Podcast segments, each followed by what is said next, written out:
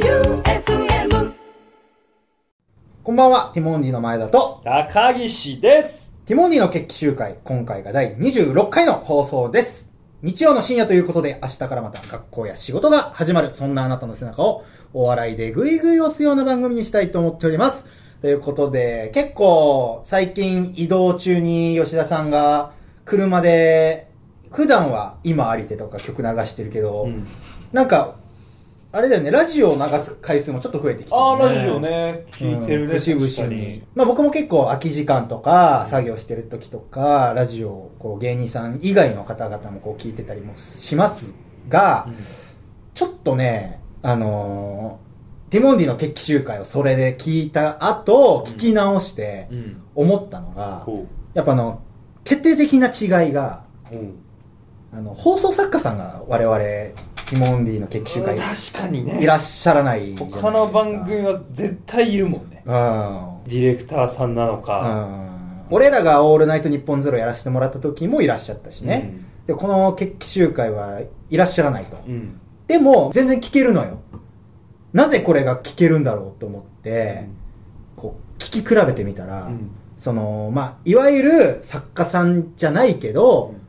コンビとうんもう一人ワンクッションの存在として吉田さんがいるのよ、うんそうねうん、だからやっぱあ大のきい、コンビ以外での笑い声っていうのはやっぱ、他のラジオでも全然あるんだけど、うんまあ吉田さんが、まあ半分、うんその作家さんみたいそな、うね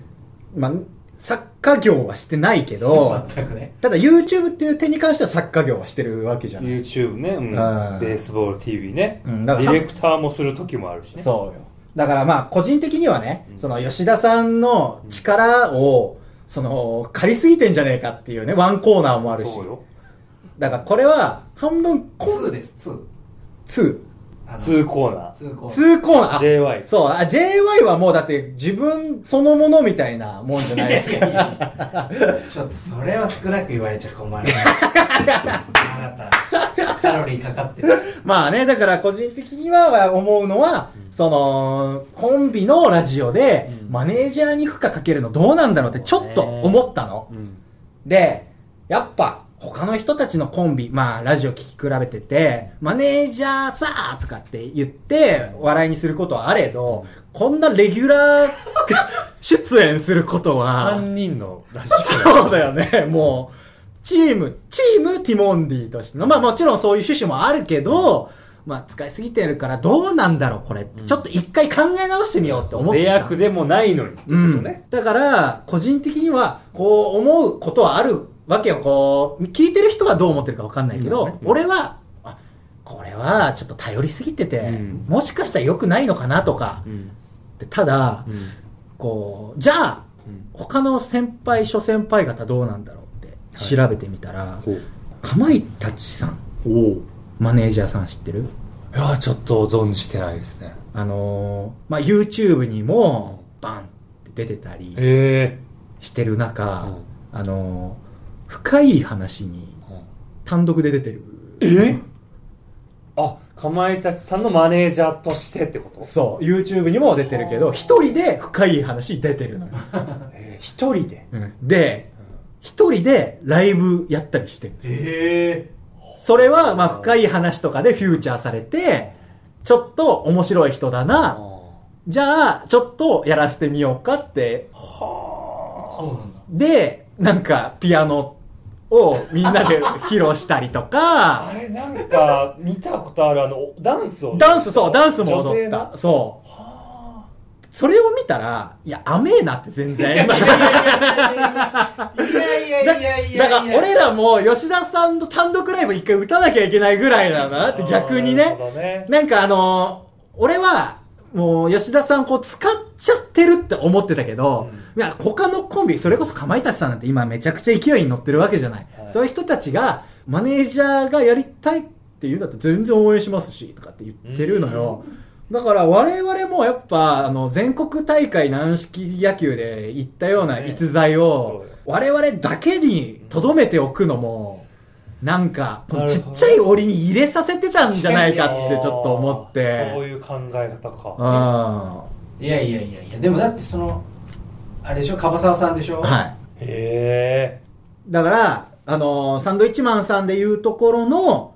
その、各ライブ行くとさ、小島さんをさ、ライブで立たせて、うん喋ったりとかするわけじゃない。で、チームじゃない、もう。うんチームサンドイッチマンの。毎公演だしね。うん小島さんね。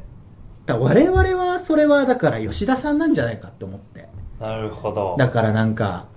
俺はコンビで、こう、完結してっていうのがやっぱラジオと芸人じゃねえかって思ったけど、いやもうそれ考えが古いって思って。うんやっぱかまいたちさんがそれやってんだったら我々もその出し惜しみしてちゃいけない吉田純の魅力をって思って、これからはちょっとどんどん、もうちょっと出していこうっていういやいやね。結構だよもう結構なウェイトを占めてますね。 そうそうだいぶだいぶ部下はね。まあでも単独ライブまだ打ってないですからなね。んだよ単独ライブって吉田俺純。の芸はなんだよ JY トークライブ。あやんないよどうせハゲてるなーって見 られる現地現地ファンにはちょっと高いとこ行ってそ。うそう高い席潰してやろうかないやでも僕はね、そこでちょっと思いました。なんか遠慮しちゃダメだなっていう。マネージャーだから、吉田さんって、その、表舞台の、こう、ちょっとでもいいなって思ったことないんですかこのマネージャーさんやる前とか。生きてて。持ってるテレビとか芸人の世界でとか、まあ芸能とか。なんでも。あでもその芸人はかっこいいなってずっともうちっちゃい頃から思ってるから、まあ表舞台はすごいかっこいいし、まあこんな才能があればもちろん表に行きたかったとうわーだからロンハーの時あんな顔してたんだ。もう。えもう 表舞台の顔してたもんな、違うもう。今日売れるぞの顔ねえしてたなお前爪痕残していくやつのいや、いなやんいかやいや感じ出てたもんな、ロンハーで。ジャケットすごい気合入ってえーましただって普段あんなん着てるの見たことないもん。あれはやっぱりちゃんとスーツっぽいの着なきゃあちゃだんとしかたマネーら、ジャだーから舞の台上でってねこ、と舞台はやっぱ、違う違うあー、でもまあねわかりました。じゃあ僕らも、僕らもやっぱその、吉田さんの魅力っていうのを、ここの間で、なんか収めておくのも、うんまあ実際現に JY パーキングとかこうお便り送ってるってことは魅力を感じてる人がいるわけですよ、そうね僕ら以外にも、ううんん、リスナーさんはそうだと思う、だからこそこう他のなんか媒体だとしても、うん僕はもうなんか声を大にしてその必要以上に言うことはないけどう、んもう魅力ティモンディの魅力の一部として吉田純があるんだぞっていうのを今後言いますしその時はちゃんとその仕事の前にジャケット着てくださいねって言いますから 僕いや頑張れないよ頑張る理由がそんなにない今日ジャケットデーですよジャケットで 今そ日んなにない今日はジャケット頑張る理由が 理由がない。ああー、なるほど。でもなんか、わからないですけど、まあ、サンドイッチマンさんくらい忙しくなった場合、やっぱあの、サンドさんのチームには、チーフマネージャーともう一人もやっぱマネージャーついてるわけじゃないですか。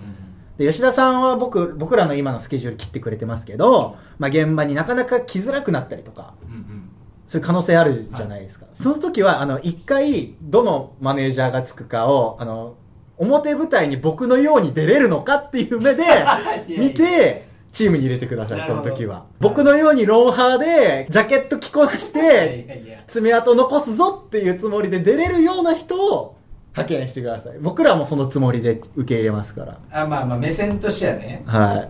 いなるほどよろしくお願いします。ただ、その前に単独ライブはさせますけどね。なんだよ単独ライブ絶対 やだ罰ゲームじゃん何もしてないのにむしろ助けてるといういやいや、 そうですね、サポート。助けてるというかねやサポーサポートトをしてるしていただいてますけど。いやいやいや、ご褒美ですよ、だからその時は。いやいやいや嫌だ休みくださいじ ゃあだとしたらフォートナイトフォートナイトフォートナイトの時 間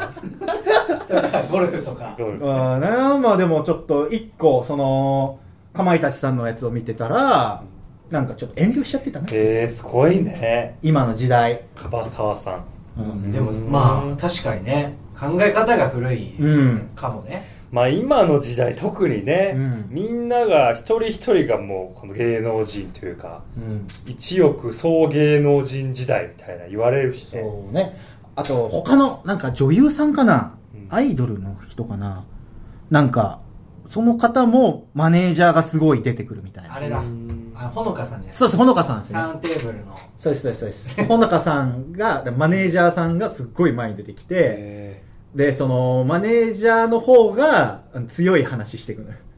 ーえエピソードトークとか美。人マネージャーみたいなちやほやされてるっていうのをネタにそう、私、私よりっていーでう。も歩夢さんもそういう感じですもんねあーそもそ確かもにもううちの社長がね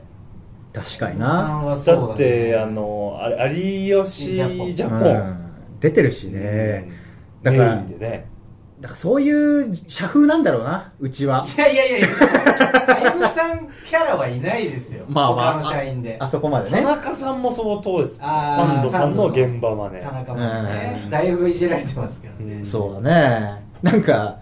炎上したって言ってた、お前。YouTube かなんかの生配信の時あにあ。言ってたねへうんーうんマネージャーだけどっていう。あの見切れたやつあ、なんかね、カツ丼かなんか食べる。なんか手際がなんか伊達さんがこういつものようにいじってたんだようん大吉さんをそしたらなんかこう田中ちゃんとやれみたいなそう。感じのうん、いやグレープカンパニーチャンネルのサンドさんファンをこう見るとこれは長野さんも言ってたけどサンドさんのようにおおらかな気持ちでネタを見てる人少ないからね意外とうんなんかねポンループがネタポンループネタ面白いじゃん後輩の、うんめちゃくちゃ叩かれてたからねコメントとかで、へーそうだからサンドイッチマンさん好きなんだって言ってネタ見てグレープカンパニーのチャンネルに登録してるやつはめちゃくちゃお笑いに厳しい風でコメントしてるやつが多いんだよな我々分かってる風というかまあということで、えー吉田さんの単独ライブが決まったところねえでわ今週のお便りもたくさんいただいておりますラジオネームチーゾノさん、はい私は仕事で出張する際、そのご当地でしか食べられないチェーン店に行くのが好きですあいいですね2人のおすすめの愛媛ならではのご当地飲食チェーンはありますかはあちなみに友達から愛媛はトン太郎というラーメン屋が有名だとトン太郎ねあるよねトン太郎ねああ食べましたし看板すごい目立つし分かりやすいんだろうね超でかいからね、トン太郎のうん主張が。うん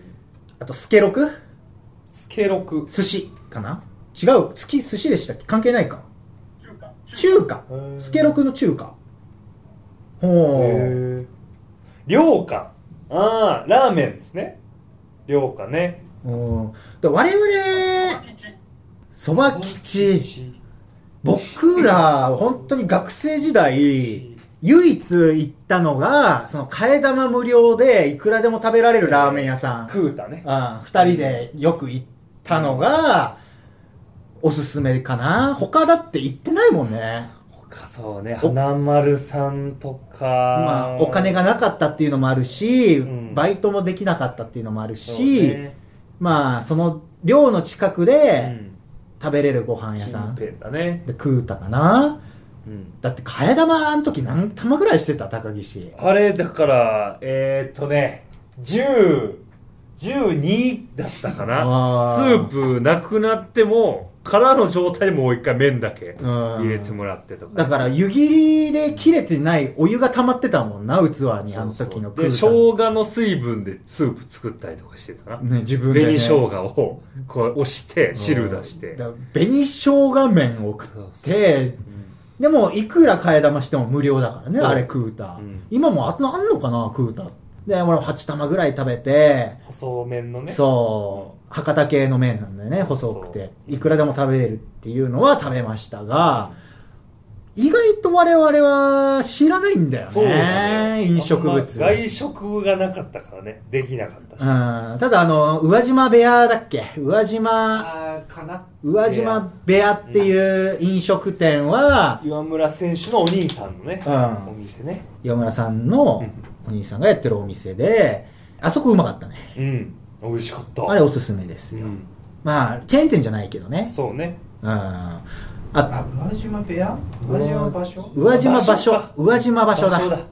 宇和島場所で、姫すまがね、うまかったそうわそうな。すまねすまうまかったよ。あれ初めての経験でしたけど。そうあれも美味しかったし、まあ、ラーメンで言うと、まあその、我々は質よりも量を食事にも適用してたわけじゃない、当時。そうねまあこれ、東京の話なんだけど、うんあの、麺屋武蔵もめちゃくちゃ量あるから武ねあれ蔵ねすごいよ、あれ。我々行った時もなんどれぐらい食ってた高えっ岸と、は、 1600グラム。 あー1.6キロ。まあ二人で行ってるけどおのおの、まあ、1キロ以上のつけ麺を食べてなんかよくわからねえオレンジ色の男が1.6キロのこのつけ麺食べるぜっていうのでカウンターの人たちが何あの人っていう目ですごいからね、あれね。見そうた目ね。なんかねハンドボールみたいなねそうそうそれ用の器があるんですそうハンドボール出てきたみたいなそう他の人はつけ麺でもちゃんとこう、うん青い小ぶりのやつなのにそうねなんかあの回すやつのそううんもう取り分け用の大皿に1.6キロドサーって入れて持ってくるんですしかもあれ綺麗に盛るんだよねそうそうだから見てて綺麗って思うんだけど、あれ毎回最後辛い思いしながら食べてたもんな、俺ら。意味わかそう冷んやない。汗出し冷ながやら汗出して。で、食べた後に、えーって言って、えーって言って、意味がわかんなかったよ。言ってたねで、毎回新宿でライブ終わった後に、武蔵行くか、つって。結局また行くのそうなあれバカだな、質より量。だから適量は本当に美味しく食べれるんだけどね。で、本当に麺をパンパンにして気持ち悪くなって吐きかけてるのに、スープ割りまで頼んじゃうっていうね。やってましたね。なんか濃厚つけ麺もあったりすまるかたらね。ね、うんこういうのもありますけど。まあ、東京で、ティモンディの追体験をしたい方は、麺屋武蔵の1.6キロ。新宿新宿の。西口ねあああそいやいやこいかついですけれども久しぶりに思い出しましたね他までも時間が時間だからもう次行きますかえー、次のコーナー行ってみましょう前田これどう思うのコーナー皆さんがなんとなく腑に落ちないことを送ってもらうコーナーですめんどくさいコーナーめんどく さねえわよし。みんな思ってることがあるってことだね、えー、ラジオネーム、黒前田に愛を注ぐハルチ。はい電車で意地でも端に座ろうとする人多すぎませんかあーまあ空いてたら端かな俺はああ、欲しい。うん寝るときにね、寄りかかれんのよ。ああそうなんだ、真後ろだと、うんあの、揺れてときガガガン、ガガガガガンってこう、後頭部が当たるわけよ、窓に。真後ろその、普通の席でうんうん座ってて、ん。頭を後ろに体重預ける。うん、うん。ただ、横だと、うんそんな揺れてもね、頭ぶつからないっていうね。うん。高岸は、僕真ん中絶対真ん中真ん中。真ん中座るあんま見ないけどな、真ん中座ってるやつ僕。真ん中え座もるうよ本当に車両にうんちょろちょろっとしか人がいない。うんその中で、高橋真ん中さ真ん。ん中座るど真ん中に。真ん中、え、真ん中の真ん中車両。ま、そう真ん中の真ん中車両も真ん中おー。だから12両無編成と意識かでに。ねおーだから12両編成でいう6車両目の、もう車両のど真ん中の真ん中の真ん席。中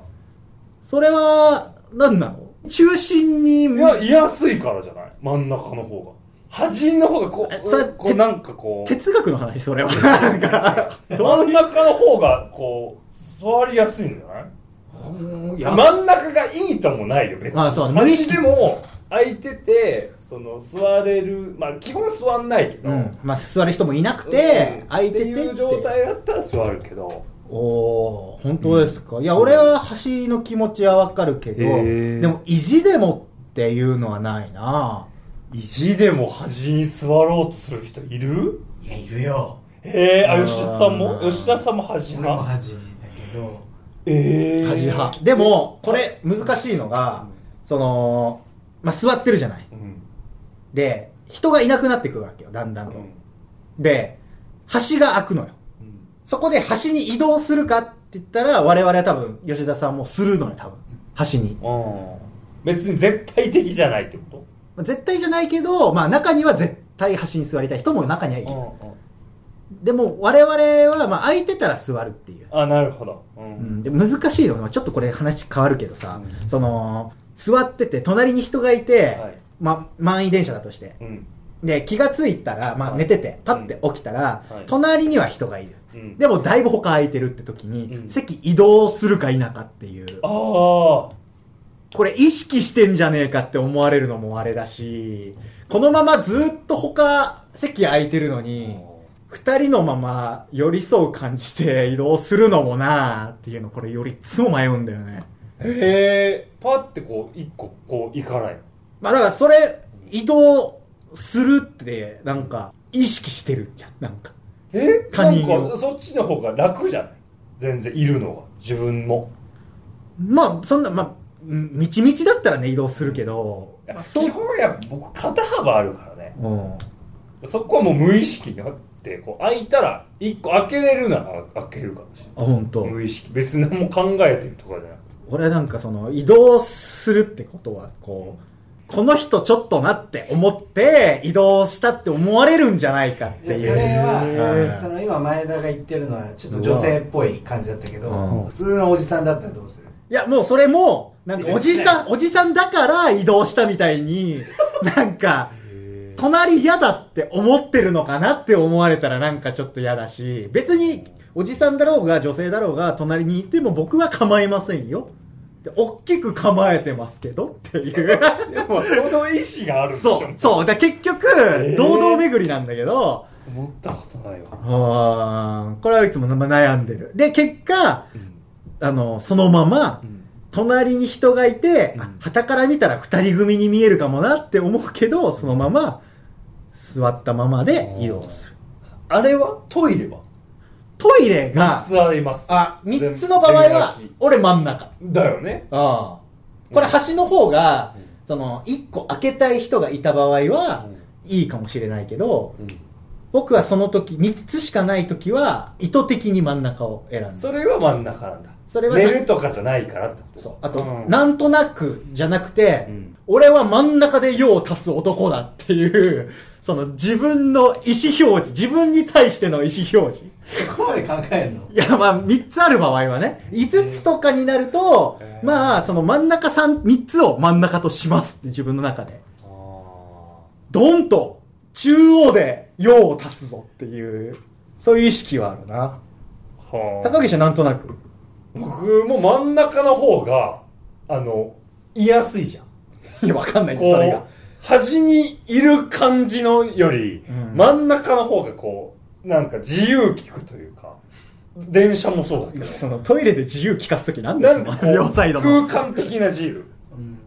このまあ端でちょこちょこっていうより真ん中空いてるなら真ん中行きますってこれどうなんだろう。あのー、俺はね、その端っこが楽だなって思う瞬間は、やっぱもたれかかったりとかできる。その、だ入り口から近いのは端じゃん、うん、そうだね。トイレはうん。でもそこは関係ないそこはもう、用を足す男として真ん中でするぞっていう。 真ん中に座る男としてはいかないいやそう。真ん中に座る業界ではやってないんだよね。用足す部門では、真ん中で、肩肘張って、するぞっていうのはあるけど、移動するときは、別にこう、堂々としたいわけじゃないっていうね。遊園地のバイキングとかは真ん中座るでしょでいもや、遊園地のバイキングは乗らない。乗らない乗らない。 そもそも。まあ、ちょっと思うことはあるな。 えーラジオネーム、現在彼氏がいないりのしゃん。いいわ。報告しなくても。今、仕事から帰宅中で、はいえー電車の中です。うん対角線に座っている若いカップルがイチャイチャしていますおう。前田さん、公共の場でイチャイチャするカップルどう思いますどこまでなら許せますか俺でも、大学生の時は、全然許せなかったね。許せなかったイ許チャせイチャなかった。おーその、人前でう、んその、見せつけるものじゃないだろっていうう、ん大学時代はね。ただ、うんその、わかんないけど、はいその、わざわざ見せつけてやろうという、うんその、みんなに見てってやってるわけじゃないなっていうのを、こう、年齢を経つごとに思うわけですよ。で、こう、だんだん今はもうね、うん逆に見たら幸せな気持ちになるから、そうね確かにハッピーな気ほ持っちにこなりる。するよねうん、いいねって。でも、もっとやれってわけじゃなく、別に。うんあ、いいじゃないですか。若くて、ういいね。今を楽しめよっていうね。そうねそれってでもできるって人生のうちのどれぐらいの期間なのって言ったら多分、刹那的なものじゃない。うんそのまま高校時代のまま結婚って多分全カップルのうちにあ、今あれ中高生を想像しての話ってことね。まあ、前段な。そうね、電車でね。まあでもカップルもそうかな。大人でも大人でも、でも大人でイチャイチャしてる人あんま見ないな。 32 32の、逆に燃え上がってるぞっていうね。今から人前でっていうね。それはそれでちょっといいけどね。いいえ、だって年齢で30歳で、あちゃんと愛し合えてるっていうのは素、晴らしい、みんな恥ずかしがるじゃない。ーまあ確かに、年齢いけばいくほどう。んだから、おじいさんおばあさんで手つないでイチャイチャじゃないけど、ラブラブしてるところ見てもすごいグッてくるし、なんか、外国人が多いからかわかんないけど、そういうオープンマインドいいじゃんってちょっと思うようにはなってきたな。 23全然いい。だからもう、あのーイチャイチャ人前で全然いいしてて。うんなるほどいいくつどの年代もねうん。なるほどだって、その瞬間ってもう来るかどうかわかんないからね。学生なんて特に。うん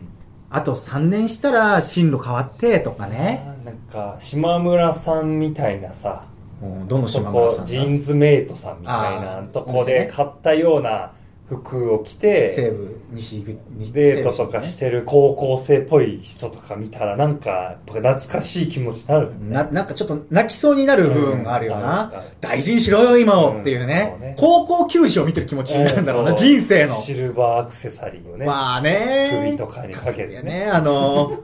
どの中学生なんだって話にはなってくるけど、あれね、襟立ててね、襟ねそう我々はこぞって襟立ててましたから、当時。そうねああいう風なのを見たら、だから坊主の中高生とかを見たら、もたまにいるよね、うんあ野球部だっう、ていうね、それだけでグッとくるだか、わからるわでももう、未だに、